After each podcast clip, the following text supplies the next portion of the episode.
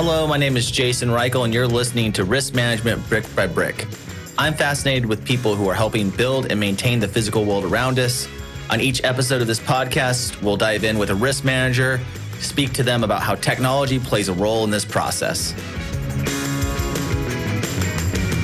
Joining me today is Haley Weis. Haley is a senior risk analyst at Weis Builders, a well-established, respected construction company with a background in risk management. Haley plays a critical role in assessing and mitigating potential risks associated with the company's projects. She utilizes her analytic skills to evaluate project-specific risks, develop risk mitigation strategies, and implement effective risk management protocols. She's really fascinating in the way she does her approach to risk management. I think there's a lot to learn here. Let's get to it.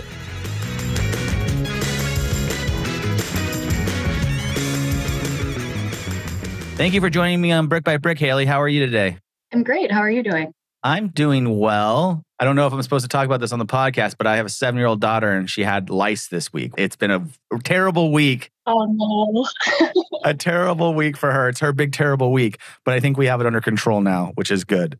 But she did ask me, why do girls get it more than boys? Why can't lice just be a thing that boys get? So that's what, how my week's been. How about you? Anything interesting happen? Nothing major. We played some sand volleyball this week, so that was fun. Cool. We're living on the same wavelength. You and I are on the same wavelength here. I wish I was playing sand volleyball. That sounds awesome. The first question I ask every guest, because most people don't wake up, and I think maybe you have an interesting story here, they don't wake up and say, hey, I want to be a risk manager, right? That's not a thing that when we're kids, we really know. So my first question to you is, how did you end up in the position you're in now and what led you there? Yeah, it's kind of funny you asked that because a lot of people in the risk management insurance industry say, like, you don't grow up saying I'm going to be a risk manager. Yeah. And so just to give you like a little bit of context on my background, I graduated from Iowa State University. Go Cyclones. I majored in marketing and management and minored in psychology there. And so I feel like when you're a college student during the summers, you try to gain experience outside of the classroom. And so in between my junior and senior year of college, I actually got an internship with Gallagher, which is an insurance broker. And so I had an internship with Gallagher and I specifically was in their property casualty space. My internship was amazing. The people I worked with are all incredible people who were so supportive and always answered all my questions. And then at the end of the internship, they actually offered me a full-time position following my college graduation. So I started with Gallagher July of twenty seventeen full-time following my graduation from Iowa State. And I worked at Gallagher, the insurance broker in the property casualty space from twenty seventeen to twenty twenty. And then in twenty twenty, I decided I wanted to move back to where I grew up, Minneapolis, Minnesota. And so I accepted a position as a risk management analyst with Weis Builders. And I started March of twenty twenty, right when COVID hit. So that was super fun. But yeah, so I've been with Weis Builders for about three years now, and it's a great experience, and I've learned a lot. Yeah, so you have the experience both on the broker side and on the risk manager side.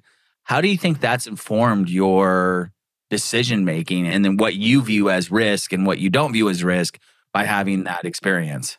Yeah, yeah. I would say it is pretty common within the insurance industry for associates to hop around. However, I would say the hopping around probably occurs more like they stay on the insurance side once they're on the insurance side. But being on the insurance broker side with Gallagher, I saw like the needs and wants of our clients, as well as I commuted, communicated directly with insurance carriers who kind of told me on the insurer side how they underwrite their clients, which was interesting. But being on the contractor client side, I can actually fully understand for the most part. I still learn something new every day. And I can sit in the shoes of the client contractor side now and kind of have a deeper understanding of those needs and wants. I mentioned seeing on the broker side, as well as I actually know what kinds of risks and struggles we deal with on a day-to-day basis. Like I see them firsthand. But I believe at the end of the day, like the goal of both parties, the insurance broker and the contractor, is to protect the contractor's balance sheet, obtain the strongest coverage possible, and minimize risk. Yeah. And that is from a risk management person, because you're talking as the liaison between the contractor, right? Or maybe you're even talking about yourself, but let's say your subcontractors or your contractors that are doing work for you guys and the broker. How do you, like, what are strategies you have for managing vendors and having strong relationships with them?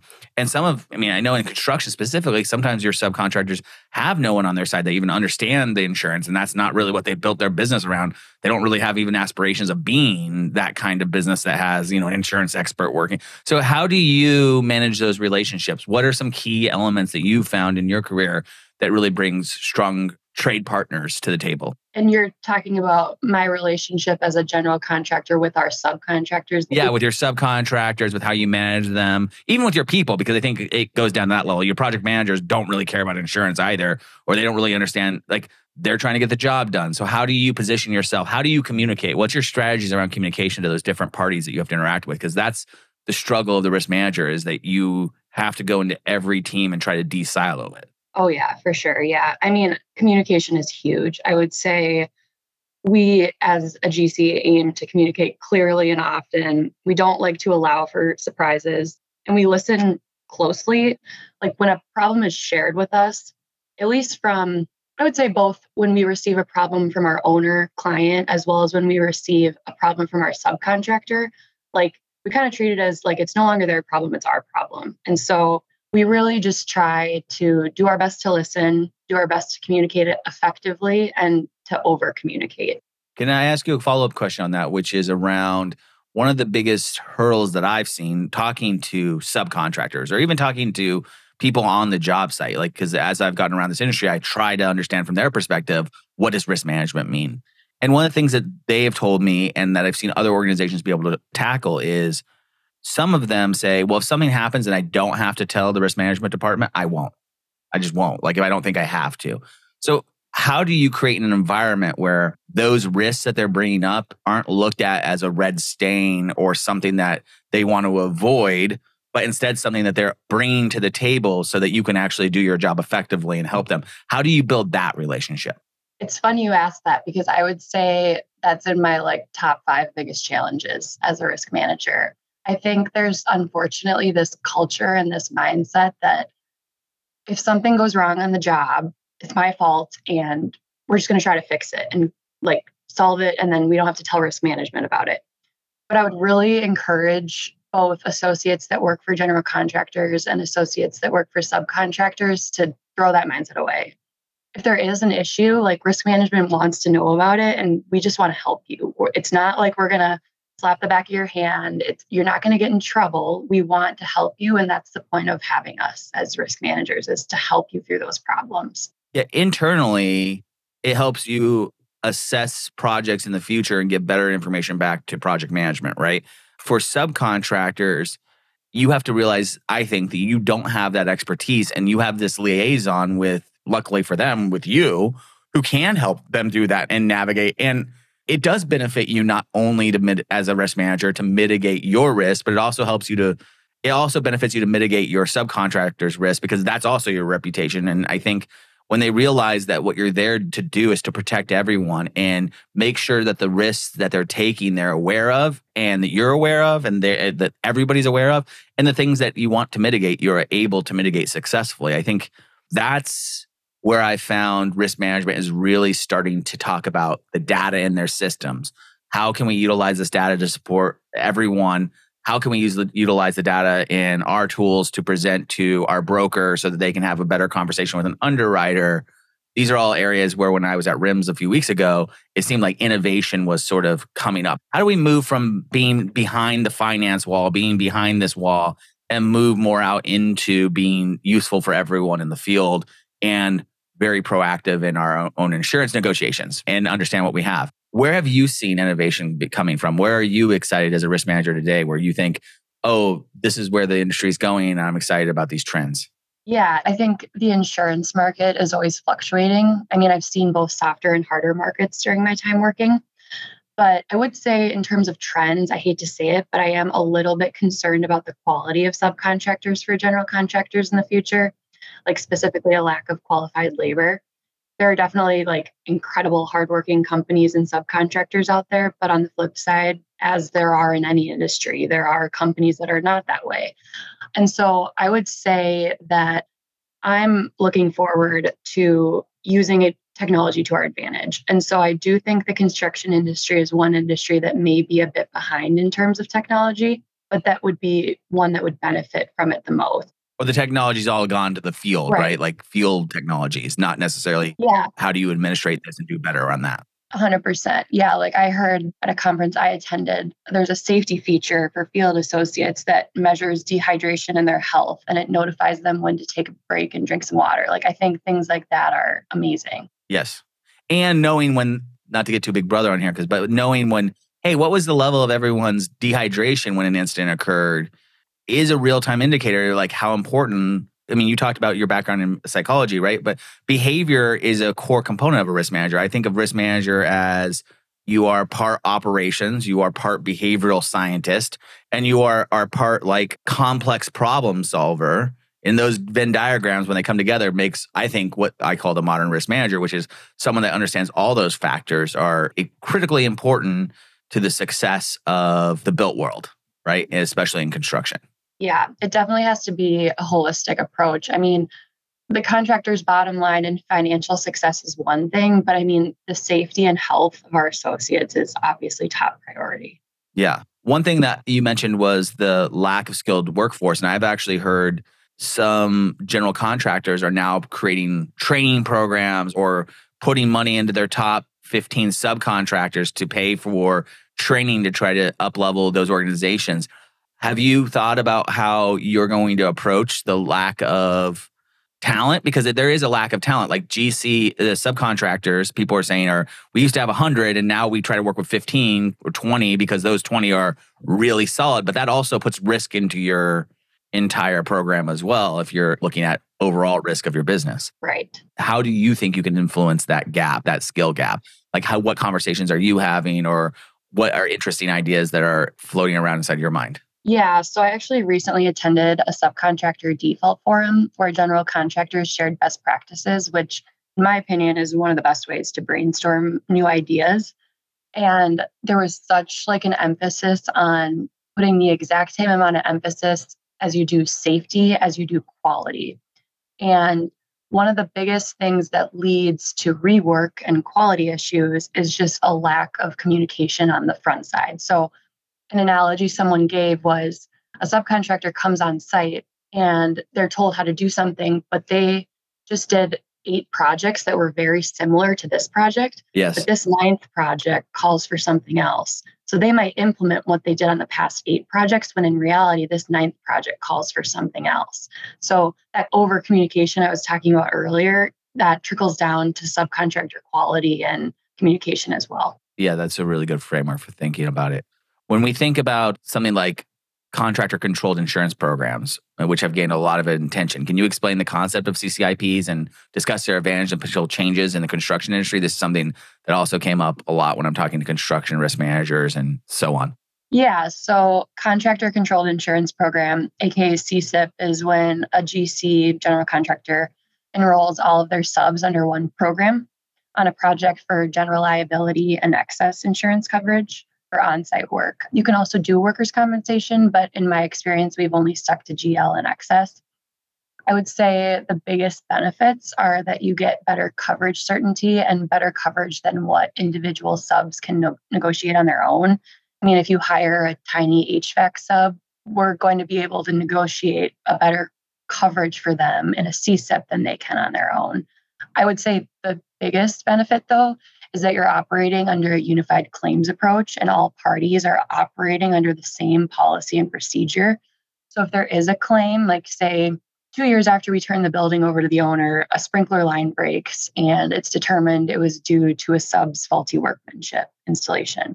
So that would be general liability coverage under the property damage. We know that our C C I P is going to respond because we enrolled that subcontractor rather than having to point fingers and be like, it's the G C's coverage, it's the sub's coverage, it's the second tier sub's coverage. There's no pointing fingers. It's the C C I P that responds. Yes, right. What's the feeling from the subcontractors? Do they like that approach? Do they value that approach? Or do they think that that part of the organization, that, that idea is getting in the way of their own decision making? I think it's maybe fifty-fifty. I would say some subs enjoy it because, I mean, they kind of like take a step back and let us do the work. I mean, yeah, we were required an enrollment form, but in terms of like the administrative work they have to do, they don't have to do anything on their own. We kind of do it for them. Sometimes we get pushback, but I would say, I mean, it's for their benefit as well. It's not like it's for our benefit. It's for the project's success. It's for the entire group's success. Yeah. And it's really about that project too, which is different than way the way businesses look at their own insurance. Because what I found is that you look at your insurance and you only change your insurance if you're bidding on a job that you're going to get, and then it requires you to change your insurance. And then sometimes you might not even be able to get that coverage on your own or for a reasonable amount. And you're kind of stuck in a position that slows down the whole onboarding of everyone onto those projects. So I think it's a positive thing overall for the industry. And I also think it lends to accountability with the people who are owning the project and putting that relationship with the person who's building the project, the owners of the project, essentially. It's making it cleaner. I feel like it's a cleaner model than other models for mitigation. What are some of the ways that you, and this is maybe a complex question, but for you, when you think about risk management and you had to break it down into its individual components of what your day-to-day looks like, what are the areas that risk managers go? Obviously, people talk about contractual risk transfer and mitigation is a big element of risk management and understanding and buying insurance. But there are other elements of it too that I don't think people talk about as much because insurance is complex, but so is risk management. So what are the other areas and other things you do that you consider part of risk management? Yeah. So, I mean, when you think about the definition of risk, I mean, it's essentially a scenario where you're exposed to a loss. And so, yes, that loss could be covered by insurance, but it also may not. And so if you think about the various things that a construction site could be exposed to in terms of losses, it could be exposed to property damage to the building, which would either be covered by builder's risk or general liability or property insurance. So there's those insurance coverages. But there's also the humans, the associates that we value so much that are on the site. They're exposed to potential injuries. And so in regards to that, we have safety directors and quality directors that train them on safety and also train them on how to make sure the quality of the product and the quality of their work is as best as possible. And then on the flip side, we purchase workers' compensation insurance to cover their injuries. And so there's the building, there's site conditions, there's the associates that are on site. So there's just so many different elements to a construction site and to risk that you're right. It's not just insurance. There's the quality, there's the safety, there's the training, there's all of that that goes into it. When I think about a risk program, it's like a business has two options because it's all about defining the risk appetite of the business, right? Without taking risk, there's no forward movement on anything, right? So you can't stop all risk. And so when I think about this, I always think about it as sort of paradigm where it's like governance, which is how we take in a risk and who we talk to about that risk. Some organizations are moving to where they actually have a governance board that they talk about these things on. Then you can go and go, is this going to be a new procedure that we're going to actually build a procedure for that allows us to accept this risk, but try to do it as safely as possible? Or is this going to be something we don't do and that we make a rule against, essentially, or make a policy against this? And then you have to have that policy enforcement of, are we doing these things? When you think about that governance model, how has that changed since the beginning of your career? And what's your relationship with your executive team or your, the vice president of whatever your, it's hard because everyone's infrastructure is different. But what? How has that changed? How has talking about risk and bringing it up and incorporating that into the broader organization changed since you've started your career? Yeah. So I think when you think about construction, you do have to think about the fact that an owner developer is hiring us. Like they're our client. And so we're a team on the project, the owner client and us as the contractor. And so I would say risk appetites and retentions and things like that are somewhat project specific. So, and also we have to take into consideration the owner's risk appetite, because I've been in situations where our risk appetite, aka how much retention or deductible we're willing to take on and willing to put our balance sheet at risk, is less than a, an owner developer. So you kind of have to have conversations regarding that. And there's actually, it's getting pretty detailed. I mean, there's actuaries that analyze your balance sheet and your financials to determine the optimal retention and deductible for your risk appetite. You can get really detailed about it. But I would just say conversations with your chief executive officer, your president, and your chief financial officer are kind of your team in regards to how much risk appetite you're willing to take on. Yeah. And you then have to translate that and communicate it up to these owner developers, which is a unique thing in the construction industry and where risk managers sit in that. And do you, because you work with these owner developers, which I think is something that we don't ever really talk about on the podcast, but they can dictate so much about how much risk management time is actually spent on their projects or how that structure works. Is it a constant negotiation on how risk management for their project or for their building works? Or is your guys' approach of like, this is best in class, this is how we do it, and by hiring us, you're accepting the way that we handle these kind of things? Yeah. So, I mean, I would say the clients we work with are very sophisticated, experienced developers, and they trust us, I would say. I think we also have longstanding relationships. I mean, we have twenty plus year relationships with these owners. So they kind of trust our judgment in terms of how we handle the construction site. I would say sometimes what would come up in terms of negotiations would be something like purchasing subcontractor default insurance, because that's something that is an insurance coverage you can purchase where if a subcontractor defaults and goes out of business on your project, you have insurance proceeds to cover that loss. Sometimes owners aren't willing to pay that premium. And so that's a conversation where sometimes we'll say, you know what, we'd like to purchase this. We'll cover the cost. You don't have to pay for it. Or sometimes owners say, that's a great coverage. We'd love to buy that for the project. So things like that come up. Yeah, that makes a lot of sense. What's interesting about that to me is that all of this is so project specific and so much about your relationships. How do you manage? How do you make yourself aware? What systems do you use? Obviously, all this stuff's in the contracts, but like you have to be involved throughout this whole process. So what organization systems do you use to stay informed and understand the difference between this project and this other project and this owner and this other owner, these associates and these other associates? What have you seen be really successful for yourself? Yeah. So, I mean, personally, we use the C M I C online platform where which holds all of our subcontracts and change orders and various items we have in regards to, you can drill down by project and then subcontractor, which is a very nice online platform. In terms of contracts themselves, I do refer to the owner contract a lot. I refer to the owner contract and I refer to the subcontract.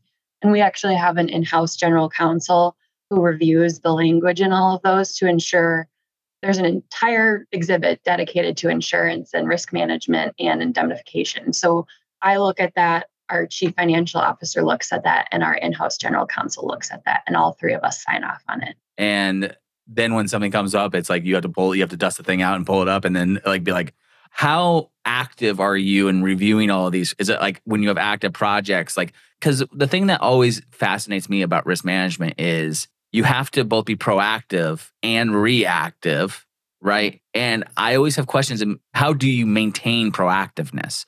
That's a thing that like we, most risk managers don't really have an answer, but I know they're doing this. Like, and it's just, is it having your ear to the ground? Is it sitting in on meetings and hearing things and being like, okay, that's something that I should check out? How do you find the risk proactively? Yeah. So, I mean, in terms of proactive, I would say we have a pretty small selective group of owner clients we work with because we do have those longstanding relationships. So in terms of the owner contract language, it stays pretty consistent. And the only time I would come into play on the proactive side is if the owner had a revision to the contract before it's executed. I'm involved in the owner contract language prior to execution. I'm trying to think of other proactive like risk management things we do. I mean, I would say purchasing subcontractor default insurance prior to the project's inception, project start, has been really important. I think personally, it's one of the best coverages you can buy out there in the insurance industry because you mean, I mean, you just never know. I mean, things happen and that's why you buy insurance. You yeah, can't right. predict the future.